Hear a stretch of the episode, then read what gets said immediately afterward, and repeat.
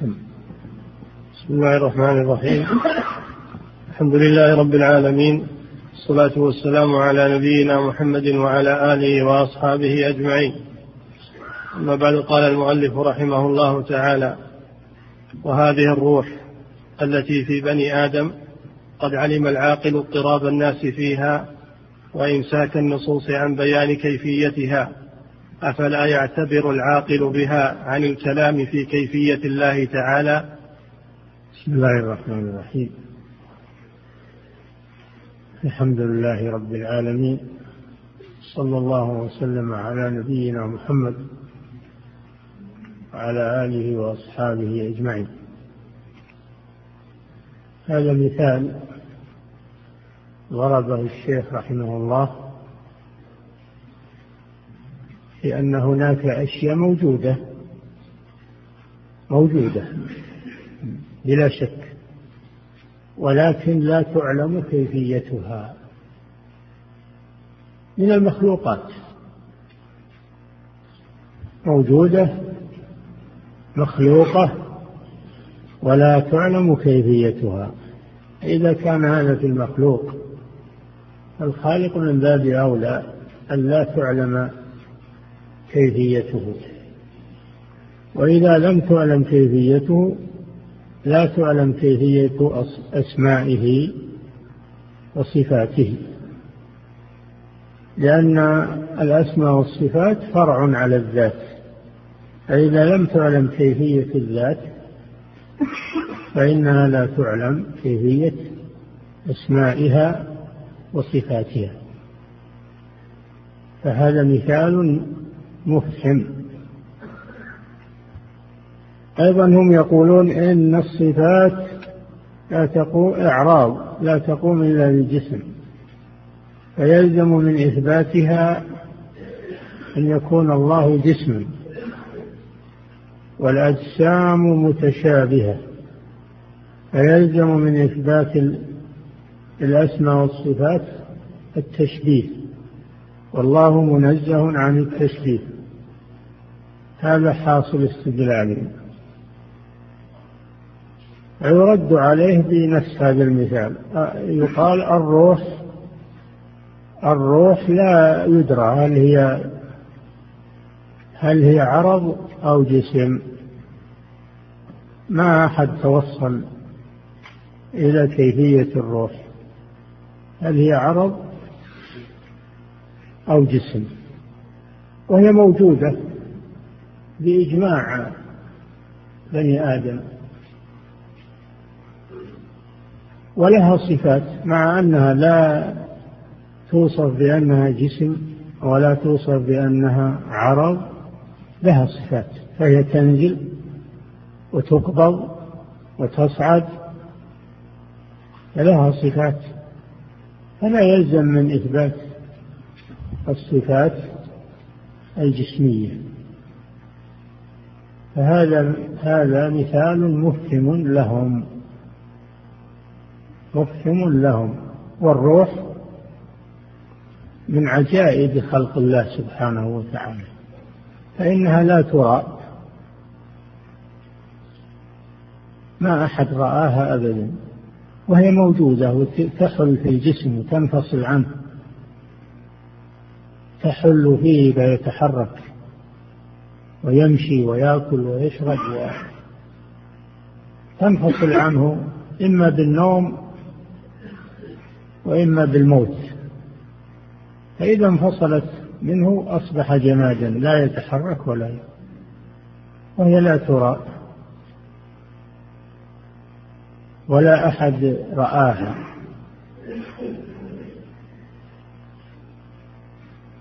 ولذلك لما سألوا النبي صلى الله عليه وسلم عن أربعة أسئلة عن أصحاب الكهف وعن ذي القرنين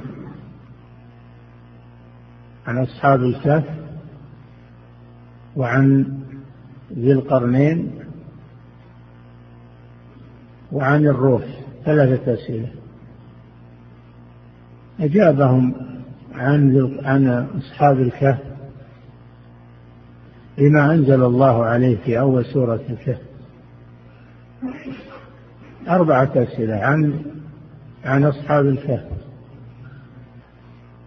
وعن العبد الذي آتاه الله العلم وذهب موسى إليه. ذهب موسى إليه وهو الخضر. تعلم منه موسى وظهر على يديه أشياء استغربها موسى عليه الصلاة والسلام كما في آخر سورة الكهف. وبعدها قصة ذي القرنين ذكرها الله سبحانه. هذه إجابة على أسئلة اليهود. والرابع على ما روي الروح. هذه ما أجاب عنها. قال تعالى ويسألونك عن الروح قل الروح من أمر ربي وما أوتيتم من العلم إلا قليلا. فالروح لم يبين الله جل وعلا لنا حقيقتها وأنها سر من أسرار خلق الله سبحانه وتعالى. لا يعلمه إلا هو. فإذا عجزتم عن أن تعلموا أن أن تعرفوا أرواحكم التي فيكم عجزتم أن تعرفوا أرواحكم التي فيكم. فكيف تريدون أن تعرفوا حقيقة ذات الله سبحانه وتعالى؟ تحكموا عليه لأنه ليس له أسماء ولا صفات ولا ولا. هذا من الجهل. بالله عز وجل. نعم. وهذه الروح التي في بني آدم قد علم العاقل اضطراب الناس فيها وإمساك النصوص عن بيان كيفيتها. نعم. الناس الفلاسفة وأهل المنطق وأهل الجدل اضطربوا في تعريفها. كل يأتي بتعريف يخالف تعريف الآخر مما يدل على أنهم لم يتوصلوا إلى تعريف صحيح لها. وهي موجودة وآثارها ظاهرة ومع هذا عجزوا عن أن يكيفوها وأن يعرفوا حقيقتها. وهي مخلوقة من مخلوقات الله. فإذا عجزوا أن يعرفوا حقيقة الروح فكيف لهم أن يعرفوا حقيقة ذات الله سبحانه وتعالى؟ نعم. قد علم العاقل اضطراب الناس فيها وإمساك النصوص عن بيان كيفيتها. النصوص من القرآن والسنة أمسكت عن كيفيتها. قل الروح من أمر ربي. وما أوتيتم من العلم إلا قليلا. نعم. فبقيت الروح سرا عجيبا. لم يتوصل إلى معرفته أحد من الخلق. نعم. أفلا يعتبر العاقل بها عن الكلام في كيفية الله تعالى؟ وهي مخلوقة فكيف بالخالق سبحانه وتعالى؟ كيف تجرأتم على الكلام في حق الخالق؟ وأنتم قد عجزتم عن الكلام في حقيقة الروح وهي مخلوقة من مخلوقات الله عز وجل. نعم. مع أن نقطع بأن الروح في البدن. ما في شك أن الروح في البدن ولولا ذلك ما تحرك البدن ولا ولا ولا أكل ولا شرب ولا تكلم ولا تصرف. هي موجودة. إذا صارت في البدن تحرك و وإذا خرجت منه تجمد. وين الروح هذا من يعرفها؟ ما أحد يعرفها إلا الله جل وعلا الذي خلقه. نعم. وأنها ولا يمكن أن تمسك. العجيب لو عندك أغلى الناس حضره الموت ما تستطيع أنك أنك تمسك روحه ولا تقبضها الملائكة. وهو بين يديك. يموت بين يديك ولا لك حيلة. ما لك حيلة. إنك تحبسها فيه في في في من تريد أن يبقى.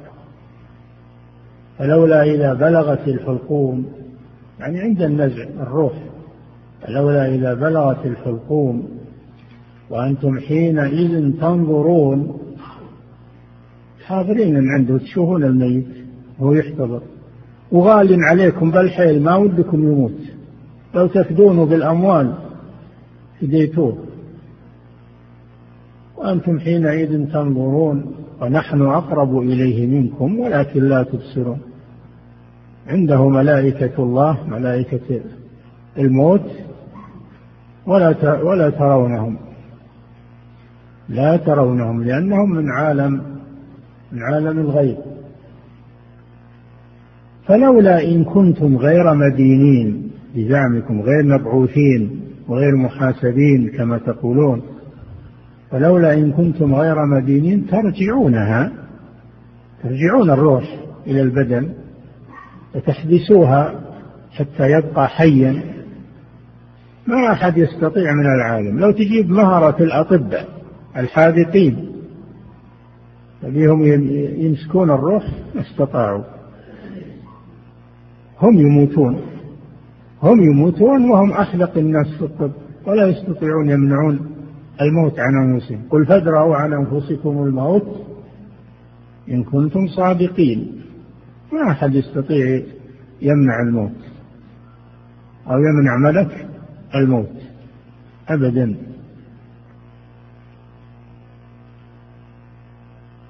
ترجعونها إن كنتم صادقين. أنكم لن تبعثوا وأنه ليس هناك رب يتصرف فيكم وأنكم أحرار في تصرفاتكم. إذا كان كذلك فأرواحكم أغلى شيء أغلى شيء عليكم أرواحكم. احتفظوا بها ولا تموتوا. إن كنتم صادقين. فهذا من من العجائب العظيمة. نعم.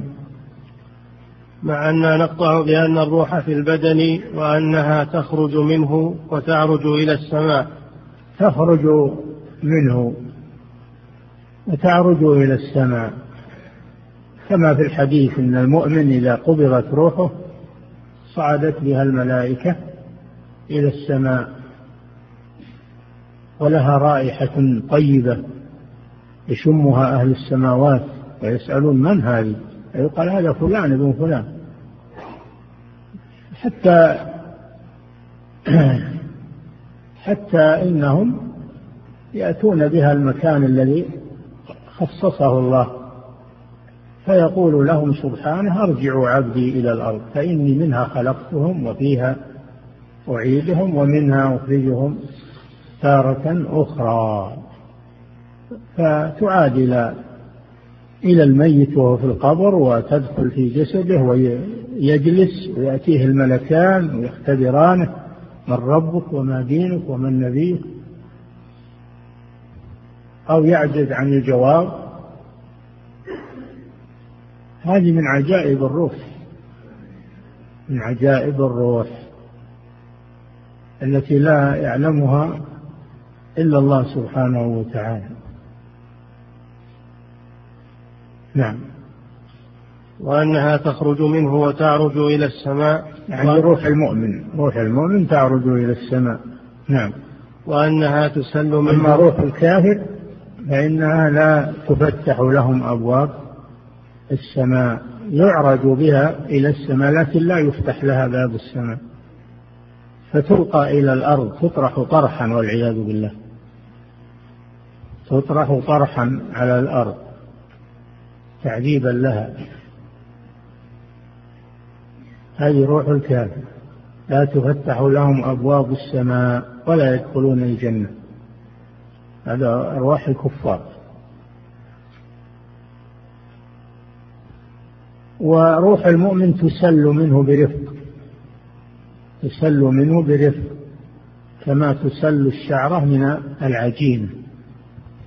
أو القطرة من فم السقاء وأما الكافر فتتصعب روحه وتتفرق في جسمه وتنزع منه نزعا شديدا فيجد من الآلام ما لا يعلمه إلا الله عند الموت. كل هذا لا ندري عنه وهو من شؤون الروح. فإذا كنا لا نعرف حقيقة الروح فكيف نتكلم في حقيقة الخالق جل وعلا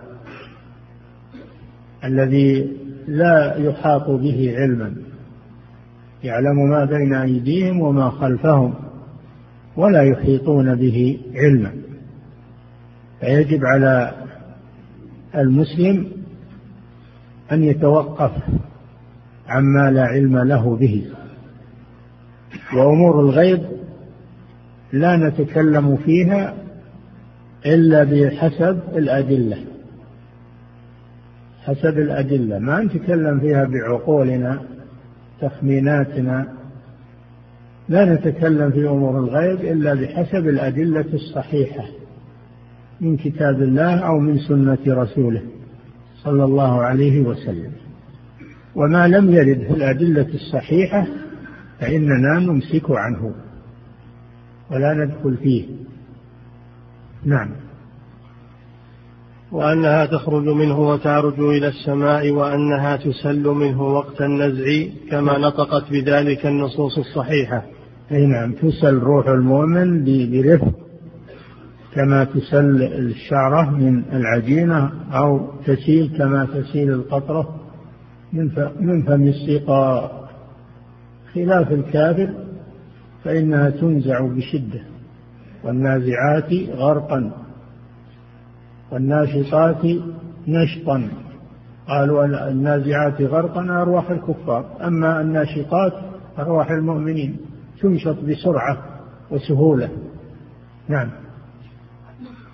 لا نغالي في تجريدها غلو المتفلسفة ومن وافقهم حيث لا نغالي في تجريد الروح. غلو المتفلسمة. المتفلسفة جمع متفلسف وفيلسوف وهو الفيلسوف هو الحكيم عندهم. فيلسوف معناه الحكيم عندهم والفلاسفة عندهم الحكماء. نعم. لا نغالي في تجريدها غلو المتفلسفة ومن وافقهم حيث نفوا عنها الصعود والنزول. والاتصال بالبدن. نعم نفوا عنها ما ثبت لها.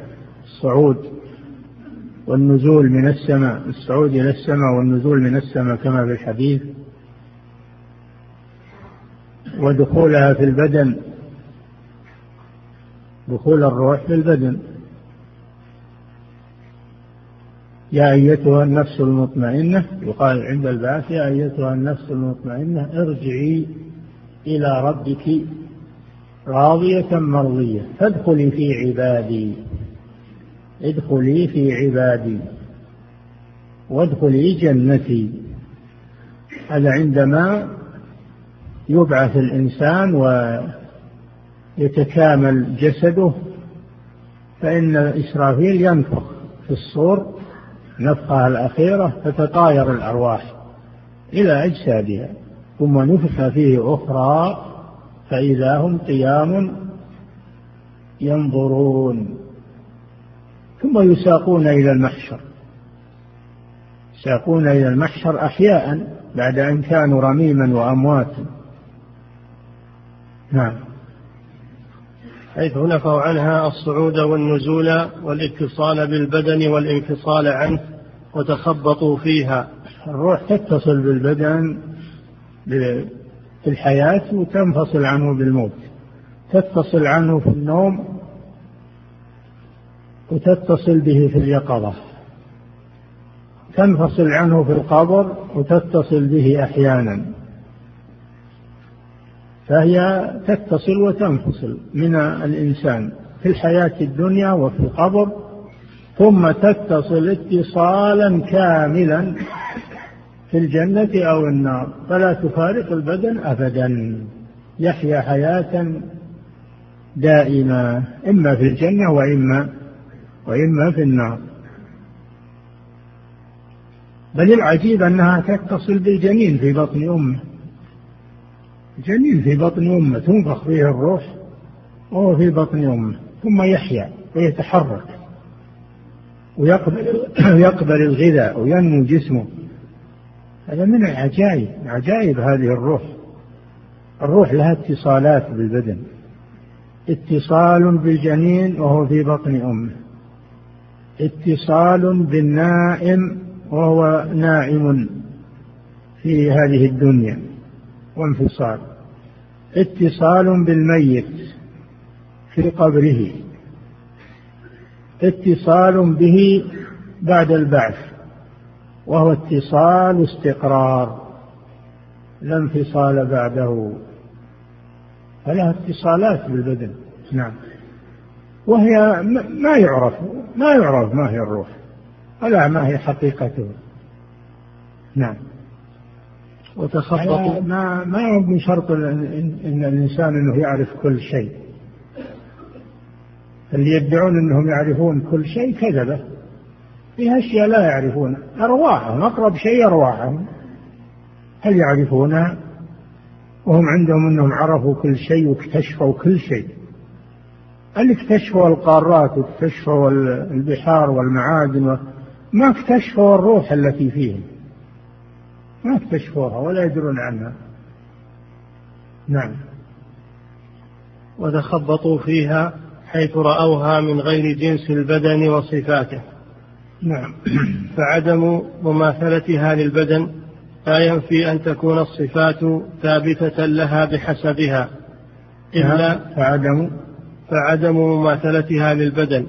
هي لا تماثل البدن. لو ماثلت البدن كان نشوفها مثل ما نشوف البدن. هي ليست كالبدن. وكونها لا تماثل البدن لا ينفي أنها توصف بصفات نعم. وهذا دليل على أن إثبات الصفات لا يقتضي المماثلة. نعم. فعدم مماثلتها للبدن لا ينفي أن تكون الصفات ثابتة لها بحسبها. إلا أن يفسروا كلامهم بما يوافق النصوص فيكونون قد أخطأوا في اللفظ وأنى لهم بذلك. ما يقبل إلا ما وافق النصوص. مهما ذهبوا شرقوا غربوا بحثوا تفلسفوا ما يقبل إلا ما وافق النصوص. لأن النصوص تنزيل من حكيم حميد. أما آراءهم فهي آراء بشرية تخطي وتصيب ويدخلها الجهل الكثير. نعم. وأما القسمان اللذان ينفيان ظاهرها أعني الذين يقولون ليس لها في الباطن مدلول هو صفة لله تعالى قط وأن الله لا صفة له ثبوتية بل صفاته إما سلبية وإما إضافية وإما مركبة منهما. أما القسمان القسم الأول انتهى وهم الذين أثبتوها على ظاهرها وهم قسمان. قسم أثبتوها على ظاهرها اللائق بالله سبحانه وتعالى. وقسم أثبتوها على ظاهرها لكن فوضوا معناها إلى الله.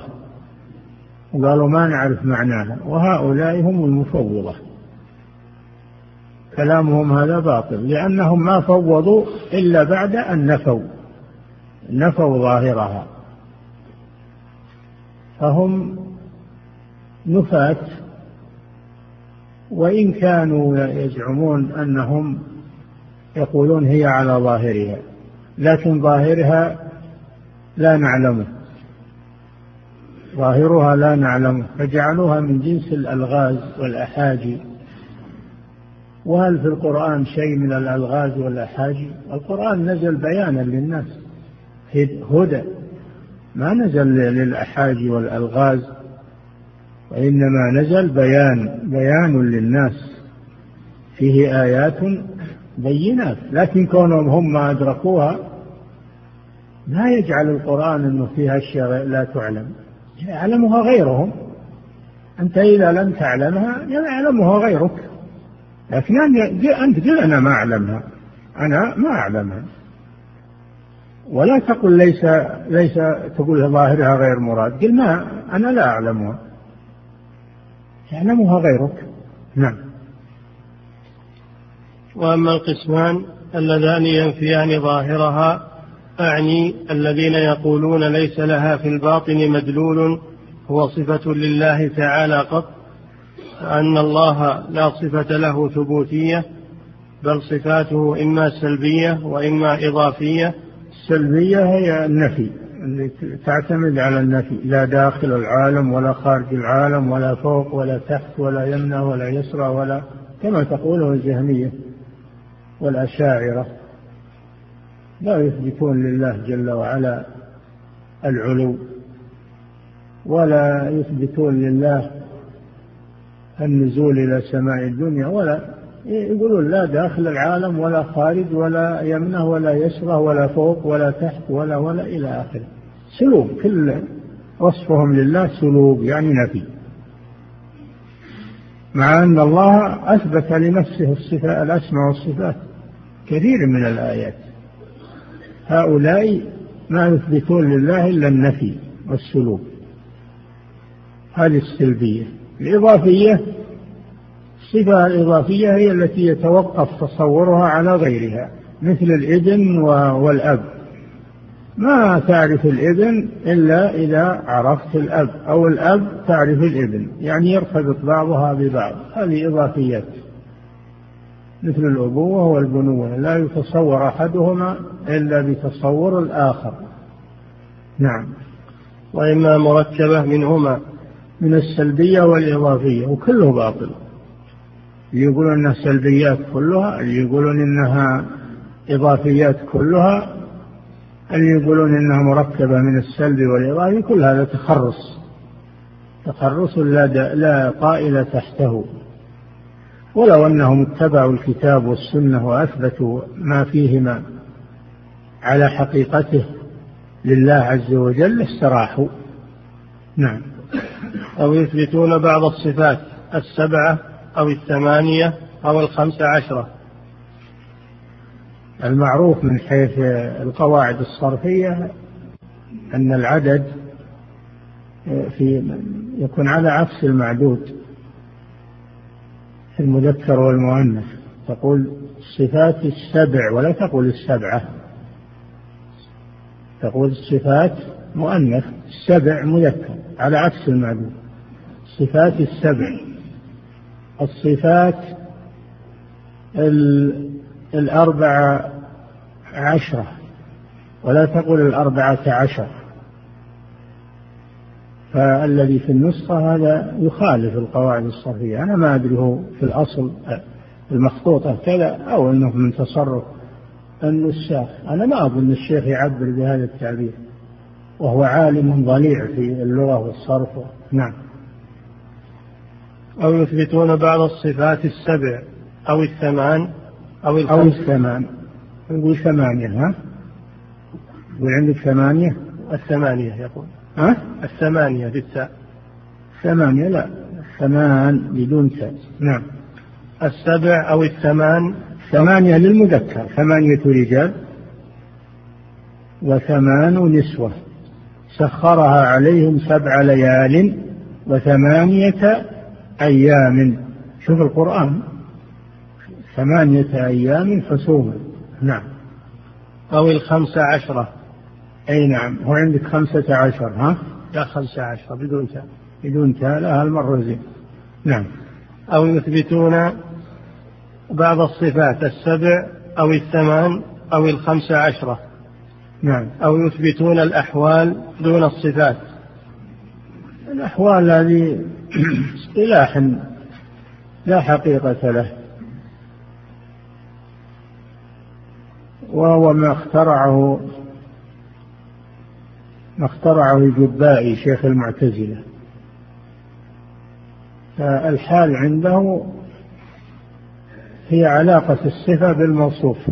ويقول ليست العلاقة موجودة ولا معدومة. ليست موجودة ولا معدومة. هي شيء ليس موجودا ولا معدوما. هذا محال. الشيء إما أن يكون موجودا وإما أن يكون معدوما. ويقول لا الحال لا موجودة ولا معدومة. ولهذا يقال مما يقال ولا حقيقة تحته معقولة لذوي الأفهام. الكسب عند الأشعري والحال عند الهاشمي وطفرة النظام. هذه كلها غير معقولة. نعم. أو يثبتون الأحوال دون الصفات كما عرف من مذاهب المتكلمين. نعم. والمتكلمون هم اللي يقولون بعلم الكلام وهو علم الجدل ويتركون نصوص الوحي. نعم. فهؤلاء قسمان. قسم يتأولونها ويعينون المراد مثل يعلمون, يعلمون. قسم يتأولونها ويعينون المراد. نعم. مثل قولهم استوى بمعنى استولى أو بمعنى علو المكانة والقدر أو بمعنى ظهور نور العرش ظهور نوره للعرش أو بمعنى انتهاء الخلق إليه إلى غير ذلك من معاني المتكلمين. نعم يثبتون اللفظ. يثبتون اللفظ لأنه ما يقدرون يغيرون الآية أو ينفونها استوى على العرش ما يقدرون. ما يقدرون يمسحون الآية من المصحف والله جل وعلا قال استوى على العرش في سبعة مواضع. ما لهم حيلة في اللفظ فلجأوا إلى التأويل. لجأوا إلى تأويل المعنى. حرفوا لما عجزوا عن تحريف اللفظ حرفوا المعنى. فقالوا استوى بمعنى استولى على العرش. استولى على العرش. وهل هو لم يستولي إلا على العرش؟ أليست كل المخلوقات كلها قد استولى عليها سبحانه وتعالى؟ وش تخصيص العرش؟ وش وجه تخصيص العرش؟ لو كان كذلك لكان مستويا على كل الأشياء لأنها ملكه. كلها ملكه. فهذا باطل. تفسير الاستواء بالإستيلاء هذا باطل. ثم أيضا الاستيلاء يقتضي أنه كان قبل ذلك غير مستول عليه. لأنه قال ثم ثم للترتيب فيكون قبل خلق السماوات والأرض غير غير مستولي على على العرش. وإنما استولى عليه فيما بعد. والله جل وعلا ملكه دائم لا لا بداية له ولا ولا نهاية لملكه سبحانه وتعالى. نعم. أو أو بمعنى علو المكانة أو بمعنى علو المكانة. لأن العلو عند أهل السنة له ثلاثة معاني علو الذات وعلو القدر وعلو القهر. علو القدر هو علو المكانة. فقالوا في السماء يعني في السماء مكانته وقدره سبحانه. استوى على العرش يعني قدره ومكانته لا بذاته وإنما قدره وذاته. وهذا تأويل باطل. هذا تأويل باطل. ليس هو معنى الاستواء. نعم. أو بمعنى علو المكانة والقدر. نعم. أو بمعنى ظهور نوره للعرش. استوى على العرش ظهر نوره للعرش. ونوره ما ظهر إلا للعرش. من يقول هذا؟ نوره سبحانه الله نور السماوات والأرض. أي هو منور السماوات والأرض في النور المخلوق. نور الشمس ونور القمر ونور المصابيح والكهرباء. هذا خلق الله جل وعلا. النور هذا نوره سبحانه. الله هو الذي خلقه. هو الذي خلقه. وهناك نور ذاته سبحانه وتعالى. وأشرقت الأرض بنور ربها. هذا نور الذات. وفي الحديث حجابه النور. لو كشفه لأحرقت. سبحات وجهه وانتهى إليه بصره سبحانه وتعالى.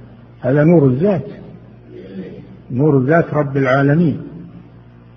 الذي لما تجلى للجبل صار دكا ترابا اندك وصار ترابا وهو صلب قوي جماد لم يثبت على تجلي الله له سبحانه وتعالى. فليس معنى استوى على العرش أي أشرق نوره في العرش. نعم. أو بمعنى انتهاء الخلق إليه. انتهاء الخلق إليه ليس هذا استواء ليس معنى هذا ليس هذا هو معنى الاستواء.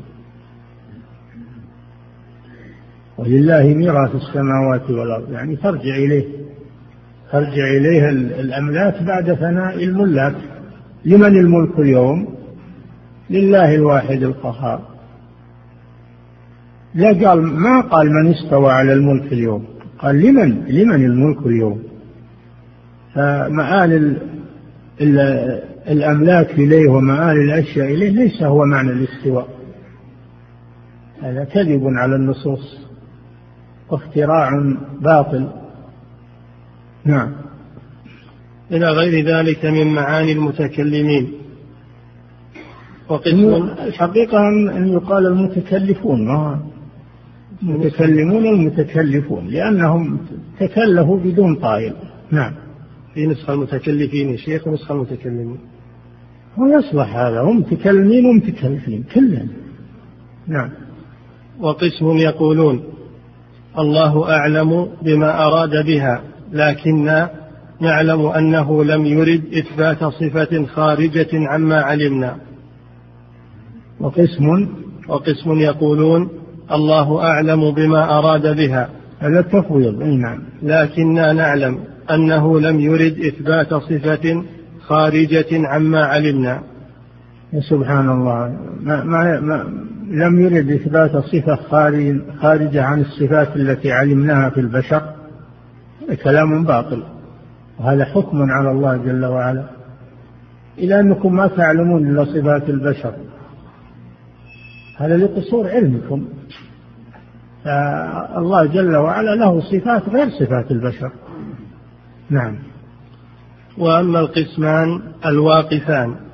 المتوقفان يعني الواقفان يعني المتوقفين اللي يقولون لا نقول ظاهرها مراد ولا غير ولا غير مراد. وهذا جهل عظيم. لماذا لا؟ إما قولوا مراد ولا قولوا غير مراد؟ لماذا التوقف؟ نعم. وأما القسمان الواقفان فقسم يقولون.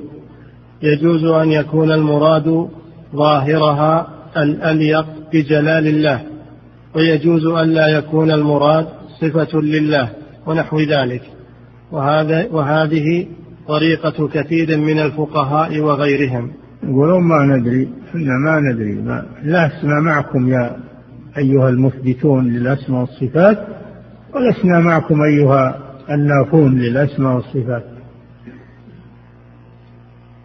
ولا نقول ظاهرها مراد ولا ظاهرها غير مراد ما ندري فوق هذا معناه أن الله أنزل ما لا يعلم وأنه من الأحاج والألغاز. الله جل وعلا أخبر عن القرآن أنه بيان أنه بيان ليبين للناس ولم يقل إنه مجمل وأنه ملغز وانه وقال كتاب أنزلناه إليك ليدبروا آياته. ولم يستثني شيئا لا يتدبر بل أمر بتدبر اياته كلها ومن أعظمها آيات الأسماء والصفات. نتدبرها ونستدل بها على عظمة الله جل وعلا وجلال الله سبحانه وتعالى. ليس في القرآن شيء لا يتدبر. وليس في القرآن شيء ليس له معنى. لكن هذا المعنى قد يدركه بعض الخواص من الراسخين في العلم وقد يخفى على بعضهم. الناس على حسب مقدرتهم وعلمهم. في ذلك فوق كل ذي علم عليم. نعم. وقسم يمسكون عن هذا كله ولا يزيدون على تلاوة القرآن وقراءة الحديث معرضين بقلوبهم وألسنتهم عن هذه التقديرات. ولا يتدبرون القرآن. في أعظم في أعظم ما نزل القرآن لبيانه وهو توحيد الله جل وعلا بربوبيته وإلهيته وأسمائه وصفاته. يقرؤون القرآن ألفاظ فقط. يقرؤون القرآن ألفاظ فقط.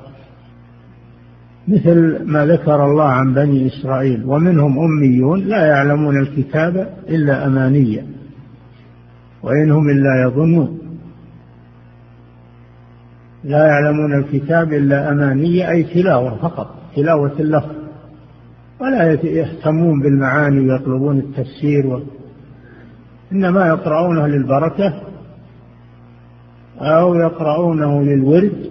أو يقرؤونه للتعاويذ والطلاسم والعلاج بزعمهم أو يقرؤونه في الأفراح والمناسبات ويطربون بسماعه ولا يتدبرون القرآن أو يكتبونه خروجا يعلق لدفع العين هذه مهمتهم أو يقرؤونه للتكسب به. في الحفلات وياخذ على الحفلة كذا وكذا من النقود ويتجول بين الحفلات يقرأ لهؤلاء ولهؤلاء وكل واحد يعطيه مبلغ يحترف بالقرآن ولا يتدبرون القرآن أبدا. هذه صفة الخاسرين. القرآن أنزل ليتدبر كتاب أنزلناه إليك ليدبروا آياته وليتذكر أولو الألباب. ومن أعظم تدبر القرآن تدبر آيات الأسماء والصفات والاستدلال بها على عظمة الله جل وعلا وكماله سبحانه وتعالى. وهذا من التوحيد من توحيد الربوبية. نعم. فهذه الأقسام الستة لا يمكن الرجل أن يخرج عن قسم منها. أي نعم أهل الحق وأهل الباطل كلهم داخلون في هذه الأقسام الستة. أهل السنة هم القسم الأول الذين أثبتوها على حقيقتها و...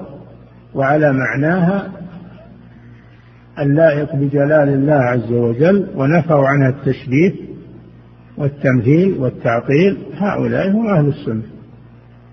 ومن عداهم فهم بقية الفرق المخالفة. فلا يخرج أحد عن هذه الأقسام التي ذكرها الشيخ حاصرة للفرق كلها في الأسماء والصفات. نعم. الصواب في كثير من آيات الصفات وأحاديثها القطع بالطريقة الثابتة كالآيات والأحاديث الدالة على أن الله سبحانه فوق عرشه. وتعلم طريقة الصواب في هذا وأمثاله بدلالة الكتاب والسنة والإجماع على ذلك. دلالة الصواب الصواب من هذه الأقوال من أقوال هذه الفرق الست الصواب منها الوقوف مع كتاب الله سنة رسوله صلى الله عليه وسلم وإثبات الأسماء والصفات لله كما أثبتها لنفسه وأثبتها له رسوله من غير تحريف.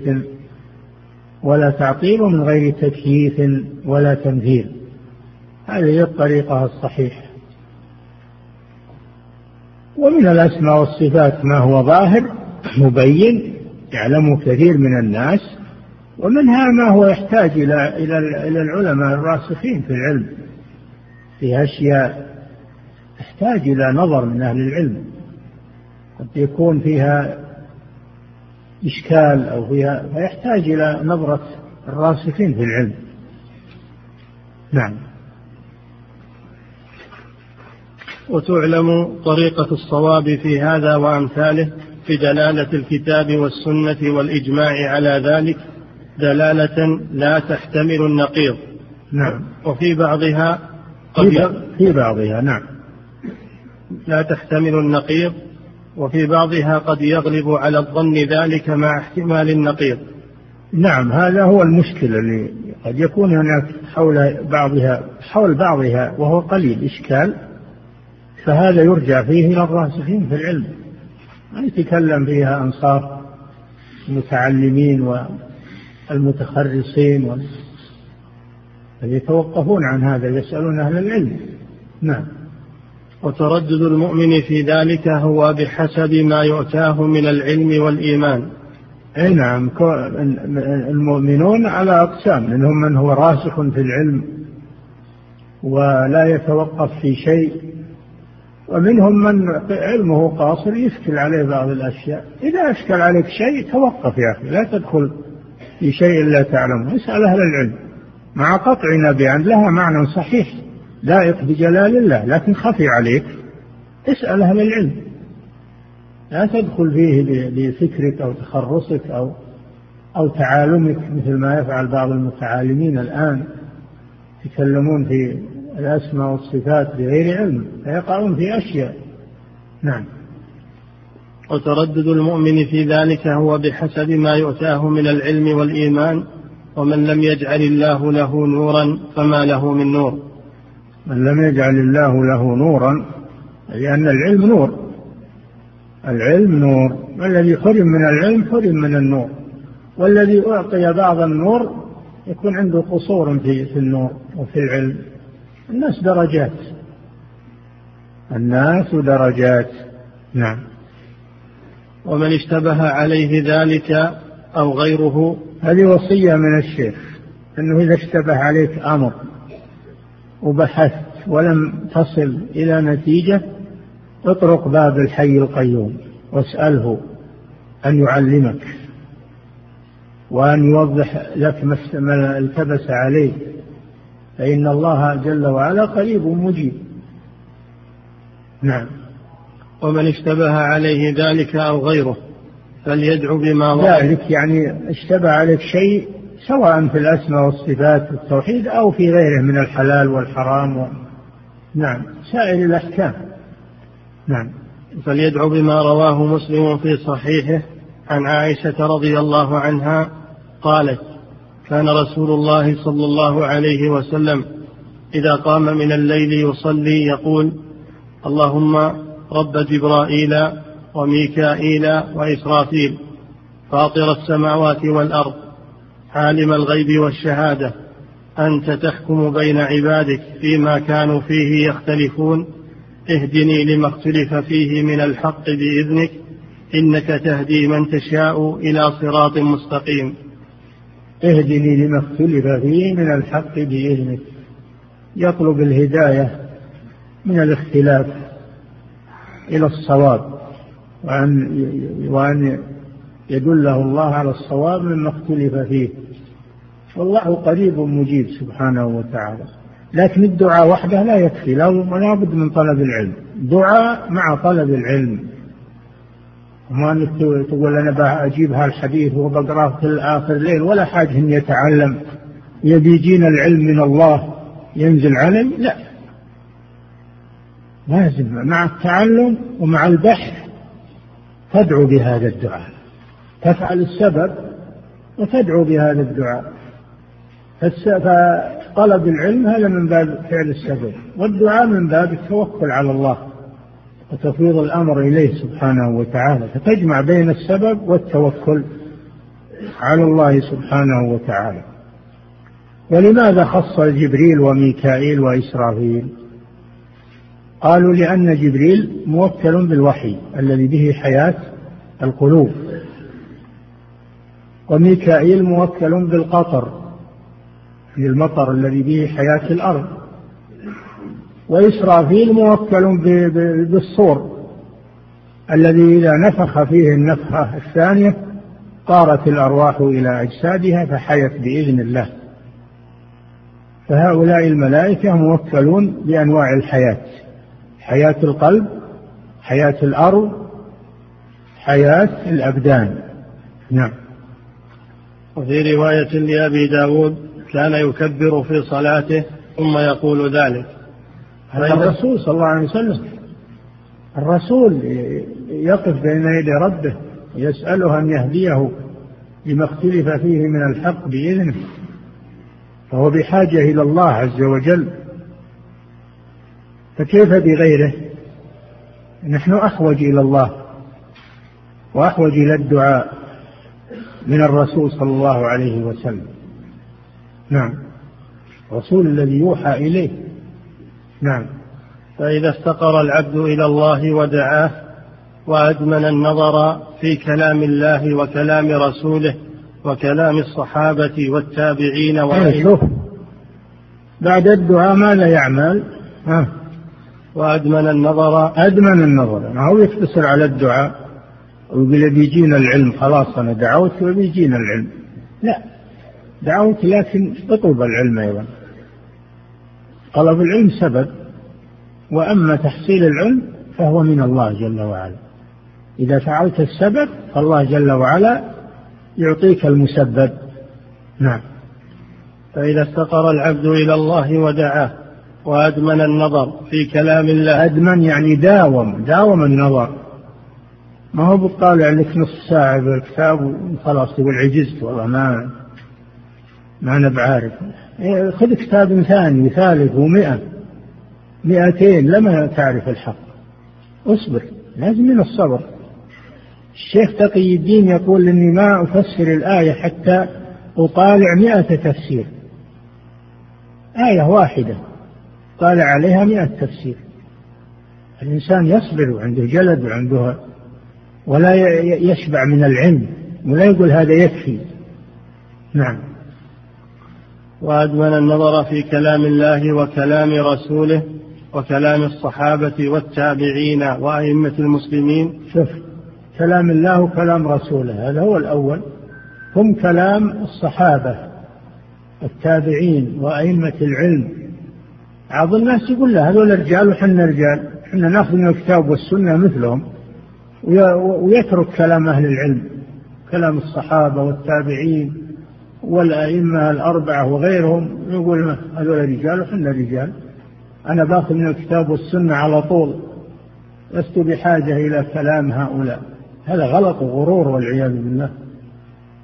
هذا غلط وغرور. استفد من كلام أهل العلم وكلام الأئمة فإنهم أعلم منك وأدرى منك. وهم يدلونك على فهم كتاب الله وسنة رسوله صلى الله عليه وسلم. نعم. فإذا افتقر العبد إلى الله ودعاه وأدمن النظر في كلام الله وكلام رسوله وكلام الصحابة والتابعين وأئمة المسلمين انفتح له طريق الهدى. بلا شك لأن الله لأنه فعل الأسباب. والله قريب مجيب. فالشيخ الآن رسم لكم ولطلبة العلم طريقة. إذا سلكتموها بإذن الله ستصلون إلى العلم. نعم.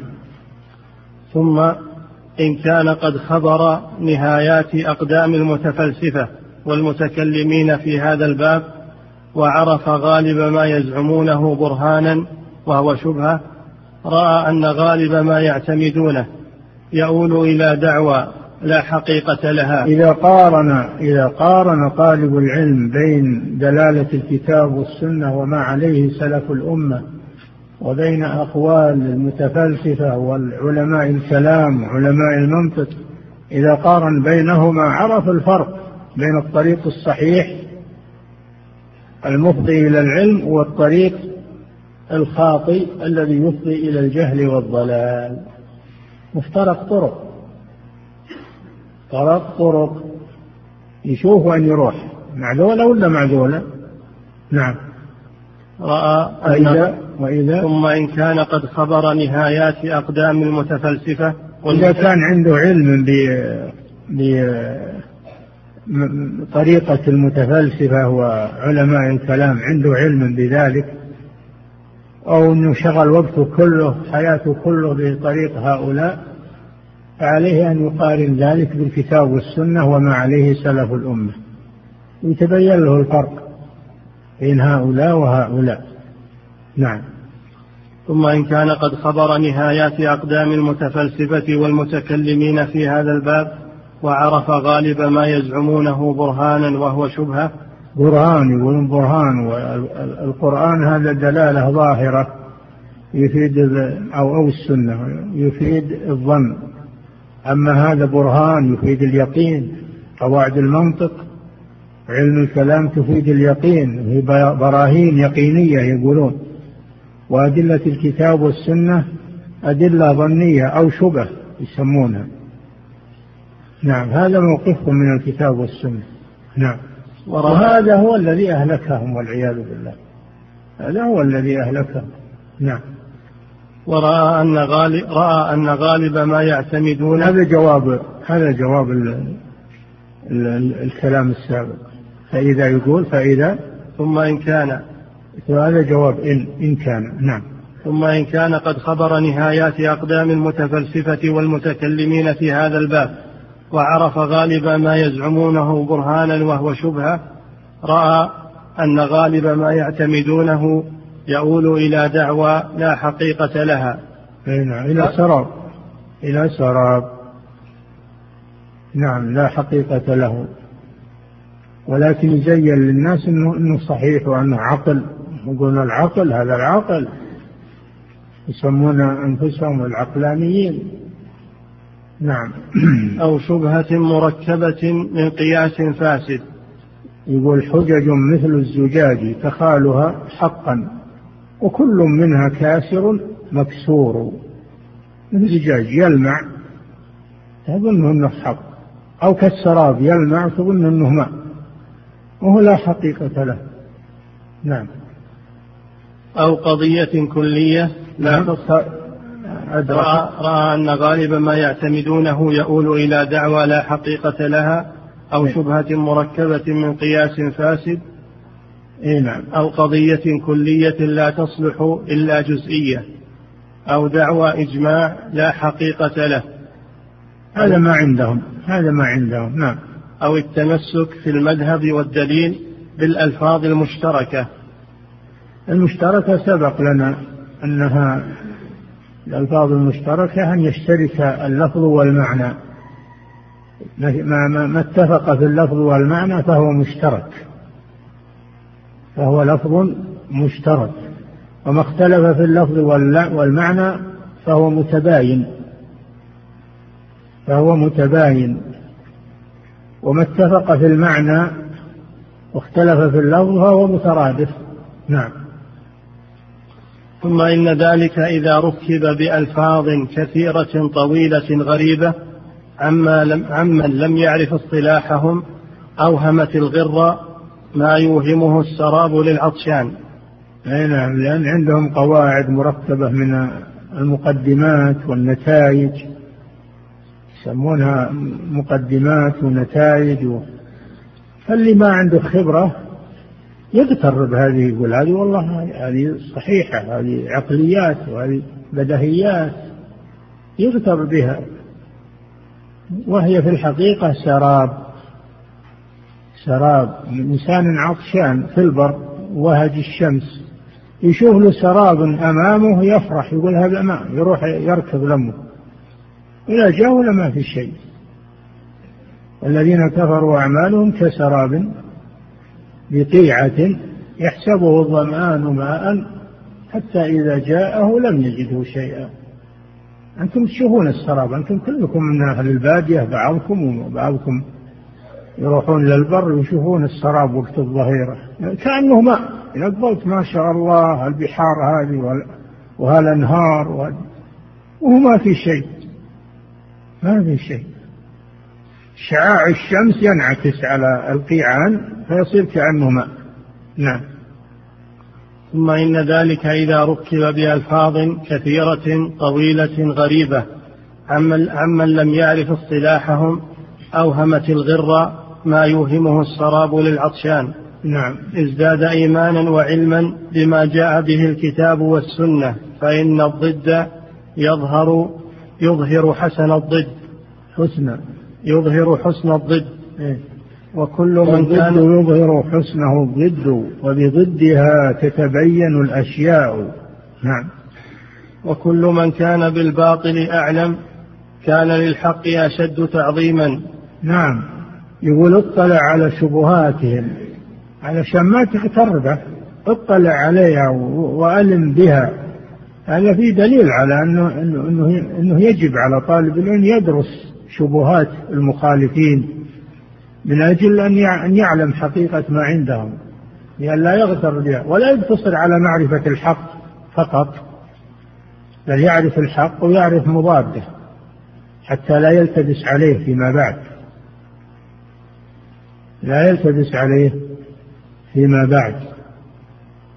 الله جل وعلا ذكر في القرآن الحق والباطل وضرب الأمثلة لأجل أن الناس ولذلك العلماء يذكرون في كتب العقائد مذاهب المعتزلة والجهمية والأشاعرة والماتريدية. هل يذكرون هذا لأن لأنه صحيح وأنهم يحبون هذا؟ لا. يذكرونه ليبينوا زيفه وبطلانه. حتى لا يغتر به أحد. بعض الناس يقول لا أنا يكفيني أني أعرف الحق بس. لا ما يكفي أنك تعرف الحق. لابد تعرف الحق وتعرف الباطل. ولهذا في الدعاء اللهم أرنا الحق حقا وارزقنا اتباعه وأرنا الباطل باطلا وارزقنا اجتنابه. الله جل وعلا يقول وكذلك نفصل الآيات ولتستبين ولتستبين سبيل المجرمين وفي قراءة ولتستبين سبيل بالفتح تستبين أيها الرسول سبيل المجرمين. لا, لا بد أنك إذا عرفت الحق تعرف ما يضاده. من أجل أن تقوم ضده ولا تغتر به وتنبه عليه. نعم. وكل من كان بالباطل أعلم كان نعم. للحق أشد تعظيما؟ لكن لا تروح للباطل تدرس الأشياء دي قبل تعرف الحق. لا بد أولا تعرف الحق ثم بعد ذلك تدرس شبهات هؤلاء. أما أنك من الأول تبدأ بعلم المنطق وعلم الكلام ينطلي عليك وتظنه هو الصحيح وبعدين يصعب عليك الخروج منه. لكن لا صار عندك مضاد ومقاوم ونور يكشف لك الطريق. فتسلح أولا بالعلم الصحيح ثم اطلع على الباطل من أجل أن تكشفه وترده. نعم. وكل من كان بالباطل أعلم كان للحق أشد تعظيما وبقدره أعرف.